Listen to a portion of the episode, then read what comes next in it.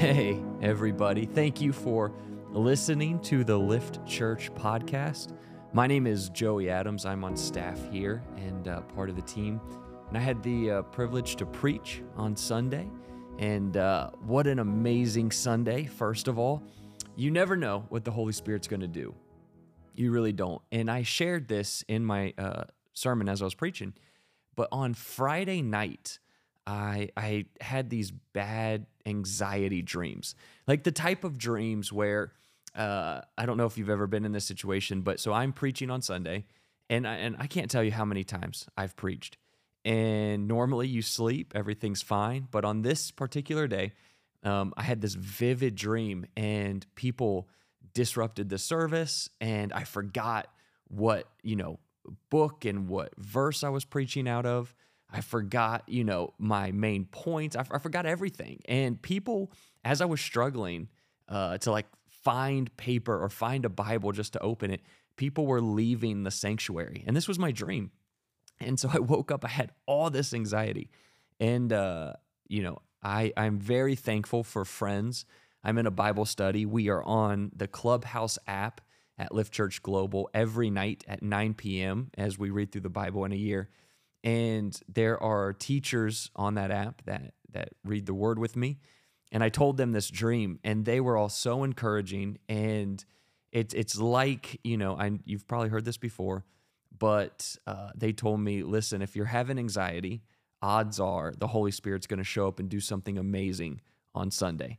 And sure enough uh, he did. And if i could speak one thing into your life early on it would be this um, we all get anxious, whether you are giving a speech, whether you are preaching, sharing the gospel, whether you are going to work, you have an interview, uh, whether you're going on a date, um, whether you are meeting new friends, whether you are trying a new job out, whatever it might be, we all experience anxiety. And instead of going, anxiety is a weakness, why don't we take anxiety when it pops up and lean in to the Holy Spirit and trust that on the other side of anxiety, the Holy Spirit's going to show up and do something amazing. I can tell you this in my life, it has happened almost every single time. Um, anxiety usually leads to me relying on the Holy Spirit more and more. And when I rely on the Holy Spirit more and more, amazing things happen. You realize very quickly, by the way, that you cannot orchestrate as well as the Holy Spirit uh, we, you know, pastor a church here in Venice, Florida. And I, I can't tell you how many people attend our church. Uh, let's just say easily over 200 and less than 1,500. Either way, um, I could not orchestrate everybody. Um, I could not plan. I could not uh, move people in the right position. I could not say, hey, you need to go here, you need to go here, you need to go here, and have it play out perfectly to meet everyone's needs um, and the church's needs and our world's needs simultaneously. And yet, that's what our God does. That's what the Holy Spirit does, is literally, you know, the 500 plus people that walk through the doors of Lift Church. The Holy Spirit knows every single person, their past, their present, their future, has orchestrated them to be here at this moment is orchestrating their lives to hear a certain sermon on Sunday and to hear a certain song in the car and is placed them in the exact right position that they need to be at the exact right moment. 24 hours a day, 365 days a year for all of their life. That to me, when I've started to realize that, is a miracle I think that goes underappreciated the orchestration of the Holy Spirit on individual lives, but also the lives of a community at large, whether it's a church or your neighborhood, the Holy Spirit orchestrating all of humanity simultaneously, all of their lives, every second of the day, to countlessly hear, I needed that at that moment. The Holy Spirit spoke to me at that moment. I needed this at that moment. How many times have you heard that? The Holy Spirit just spoke to me at the exact right time. I just needed this. I would, I, I think I would challenge all of us to just start believing that that happens every second of every day, of every hour. Um, the Holy Spirit's orchestrating and leading. And there's a, a surrender that happens in that when you give over to that, that is freeing. It, it is so freeing. And so that kind of goes in line actually with uh, my sermon. And I won't speak long uh, when I do podcast. I like to do it with other people, and it's just me today. Um, in the future, I don't know how many solo podcasts I'll do. Um, I know that I can only listen to me for a certain amount of time, so uh, I sure don't want to to make you listen to just me for a long time. So I'll I'll keep this pretty brief, uh, but I think it is worth mentioning because what I do like about the podcast format and us sort of recapping after a Sunday is, you know, we prep uh, whether it's a week, two weeks, it doesn't matter. For me, I had about a week to prep for Sunday on top of everything else you do throughout the week. And so you you pray and you you say, Holy Spirit, what you know, lead me. Uh, what do you you know want me to speak on, and blah blah blah. And you start preparing this message. You get it together, and then you you do you practice it. I go over my sermons. I, I read them. Uh, for me, you know, to give you some really behind the scenes, I finish the sermon, I have it pretty much written um, on Saturday, like ready to send like a final edit, if you will. So I read it on Saturday because I'm usually home with my family, and then Sunday morning I'll come in and I'll I'll I'll read it out loud. And nine times out of ten, when I'm reading it out loud, things change or a story pops into my mind or something like that. Um, and so Sunday morning, I go over the sermon. And then when you get there, when you get to the pulpit, when it's time to preach, you sort of go, I've prayed, I've prepped, and now, Holy Spirit, you just take over. And you sometimes go off your notes, you sometimes abandon your notes, and sometimes you stick to your notes exactly the way the Holy Spirit's been leading you all week.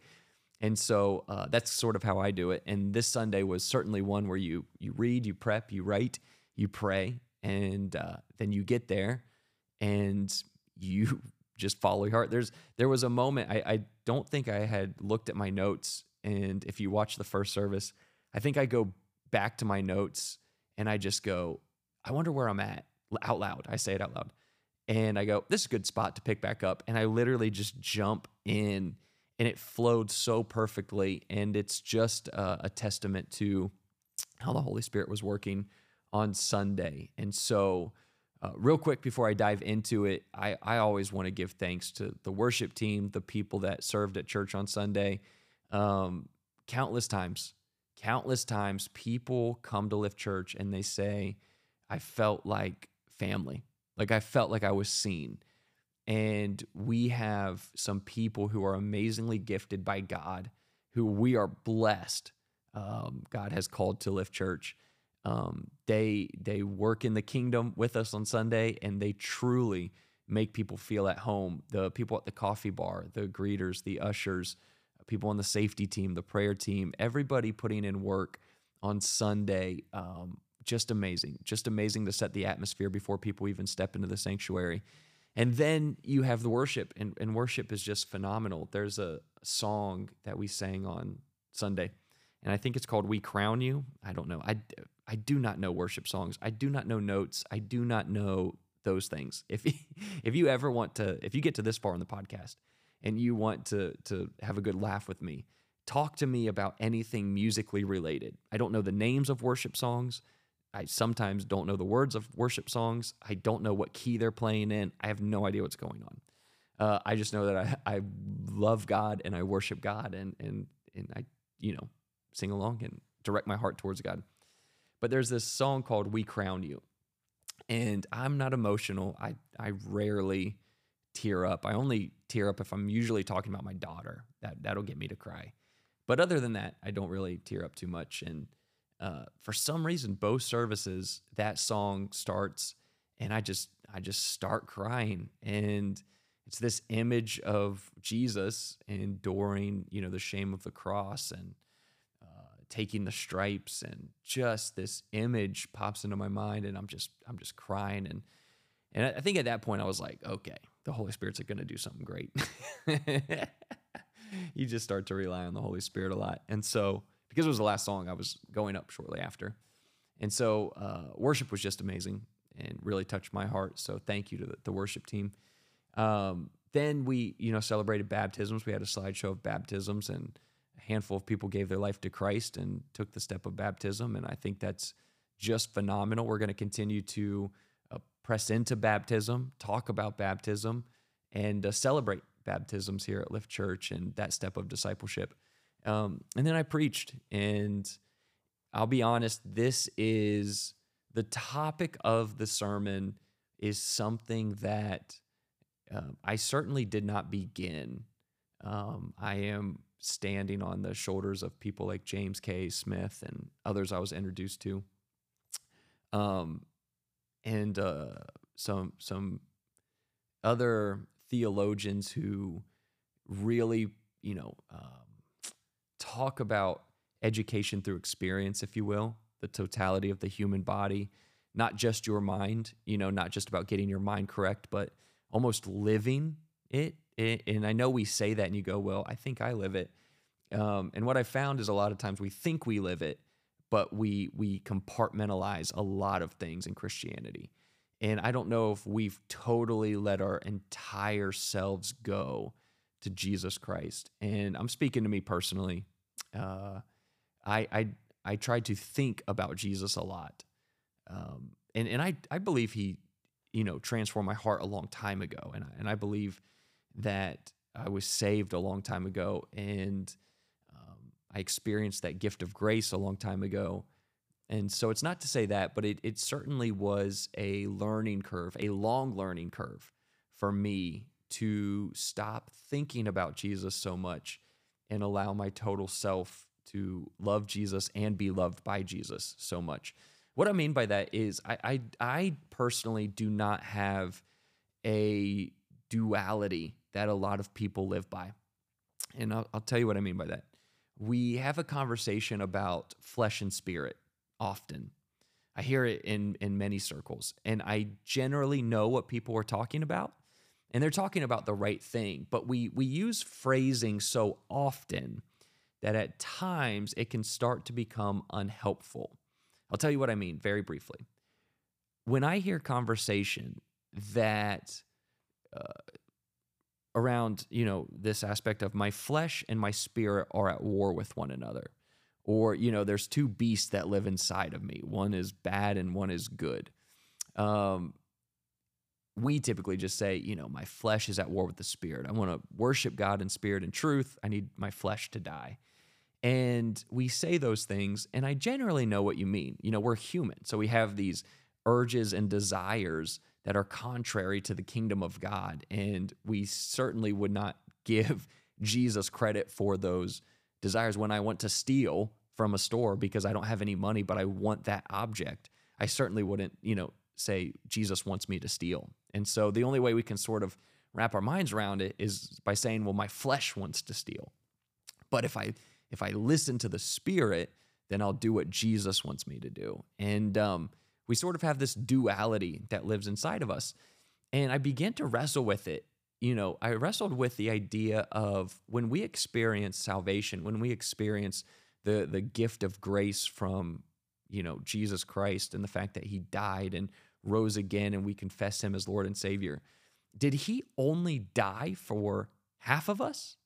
You know, not did he only die for half of me?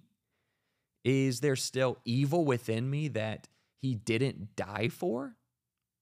Am I half saved, half unsaved? how do how do I even begin to wrap my mind around that? And then how do I wrap my mind around that biblically? When Christ says that when you are in Christ, you are a new creation. And by the way, I'm, we're not given any indication that that new creation is evil like the one you just came from. You know, so what is what does it mean to be a new creation in Christ?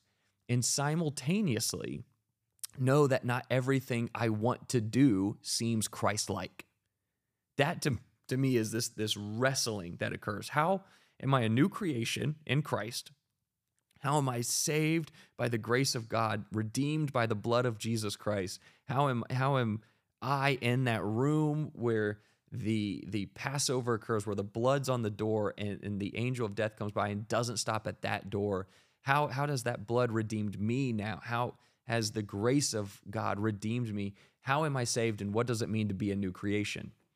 And I really believe this. I, I don't believe that part of me was saved. I believe I was wholly saved. I believe every part of my body was saved. Every part of it the, the, the skin, the heart, the brain, everything became new. And immediately you begin to think, like I did, because we're in the West. Well, if that were true, we wouldn't age. There's decay that still occurs in our body. You know, we still have these desires. And and here's what I find interesting about the conversation because we're so tuned and we're so oriented to focus on the flaws that we speak to the flaws more than we speak to the new creation. I'm just going to let that sit over you for a second. How come we find ourselves talking to the flaws more than we spend time talking to the new creation. Here's why, I believe. We focus on the flaws so that we can fix them. When you look in the mirror, or when you look at yourself, or when you look at you and you go, I want to assess me, what you are doing because you've been programmed to do it is look for the flaws. What am I failing at? What am I not good at? and you focus on it. And then you go, I, I want to focus on what I'm not good at so I can fix it, so I can bring it up to par with the new creation. And then what you try to do is you try to put steps in place to fix your flaws. You try to go, if I do X, Y, Z, I won't steal as much. If I do this, I won't give in to the flesh. And, and here's the problem is we've tried that for a very long time and it hasn't worked we found ourselves depressed. We found ourselves isolated. We have found out that we, in fact, as humans, cannot work ourselves into being a new creation. Can't do it. It's like uh it, it's almost like you became a new creation and then you you had these habits of your old self that you just can't get rid of. and what I mean by that is trying to think or work your way into a new creation.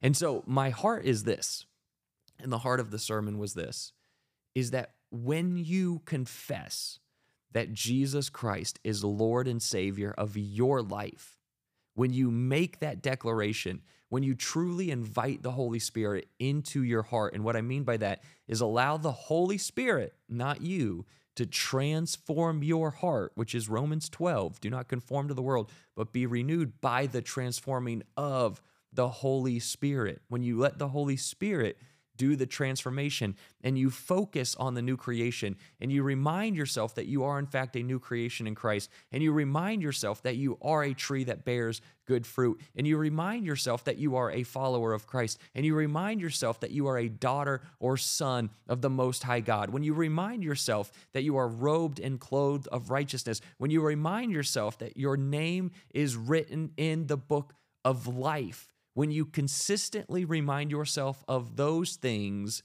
you will find that the brain follows. And that is that is something I will continue to work on and, and morph, but but it is it has been my experience that we have tried to do it the opposite way for so long. We stop focusing on on what we are and we start focusing on our flaws and we try to fix them ourselves. Instead, my challenge to you today is this focus on how Jesus sees you, focus on how God sees you, focus on how the Holy Spirit is transforming you, and that you are loved fully and wholly. You are so loved by God. And, and I'll say this I think what really sparked it for me is I won't venture too far on for this because this could be like part two of this podcast. But um, there is a teaching that says that we are still stuck in an Egyptian mindset. And what they mean by that is this is that the Israelites, while they were in Egypt, found their worth in how many bricks they could produce. They found their worth in how much they could work, how much they could do. Your family was fed by how much you can work. Your family was fed by how many bricks you can make. Your entire worth as a human was found in your production. And that is why God says, you know what's really important to me is that you rest. Why? Not because you even need it. It's not because you're you're tired and you really just need a day off. He says this because your your your value in me is not found in what you can produce. It is simply found in the fact that I am. And when you really begin to understand that, you will begin to speak to the new creation more than your flaws. Oh, I'm wrestling with this. I I I love sleep, so I I'm doing a thing, and I'll end with this. So I've started this year, um, starting my day sort of in in the Jewish tradition of my day starts at nighttime. So I'm it's for me it's 9:30 and so it's a continuation. My day actually started around 10:15 last night and this is sort of midday for me. Why is that? This is the first thing I've done today in many people's eyes. You wake up, you get to work, and this podcast is the first thing I'm recorded, so this starts my day. No, no, no, no, no. My day starts when I fall asleep. Why? This is this is the biblical teaching of the Sabbath. Because while I'm not doing anything, while I'm completely at rest, while my body is completely shut down and sleeping and, and re energizing and doing nothing, God loves me. God loves me at that moment. At 1 a.m., with my eyes heavy asleep, and I'm dreaming of chocolate, all you can eat chocolate for no reason. I don't even like chocolate. While I'm while I'm dreaming of being able to fly like Super Mario, God loves me. No more, no less than when I wake up. He loves me. So, why do I put all this pressure on myself from the moment I wake up to earn God's love that has already been so evident in my life since my day began at 10 15 p.m.? And I, I, I want you to think about that. I want you to reach out if you have any questions about that. I I pray that you begin to really understand how much God truly loves you and how much you are a new creation in Christ. And on Luke 6, 43 through 45, those are the verses we preach from. You know, we struggle with am I a good tree that's producing good fruit or a bad tree that's producing bad fruit? Because sometimes I feel like I'm producing bad fruit. No, no, no. Read the entire context, read the New Testament. Sometimes we are good trees that keep telling ourselves we're bad trees for no reason. If you are in Christ, you are a new creation. If you are a new creation, you are a good tree that will produce good fruit. I said this in my sermon. We always confess, we worship, we study the word. Confess, worship, study the word. If you continue to do that, if you continue to delight in the law of the Lord, if you continue to delight in God, if you continue to worship and love and speak to the new creation, you will see that those, those fleshly desires you speak about will fade. Not because of anything you've done, but simply by the power of the Holy Spirit. I appreciate you listening. I appreciate you taking the time out of your day to uh, to simply sit back and, and listen to a recap in my heart of where Sunday came from I hope you have a, a, great, great day whenever you're listening to this. I would love to pray over you just briefly. Lord, I don't know who's listening to this. I don't know if it's in their car, on a walk. I don't know if it's years from now or next week, whatever it might be, Lord. I don't know if one person listens or, or hundreds. It doesn't matter. You know, God. I pray that you would remind them right now how loved they are, that they are, in fact, a new creation if they are in Christ, and they are a good tree. It might be a season but a season's coming up. Winter always turns to spring. It might be winter for some people, but spring's around the corner and you will produce good fruit. Speak and remind yourself that you are a new creation in Christ. In the mighty name of Jesus, amen.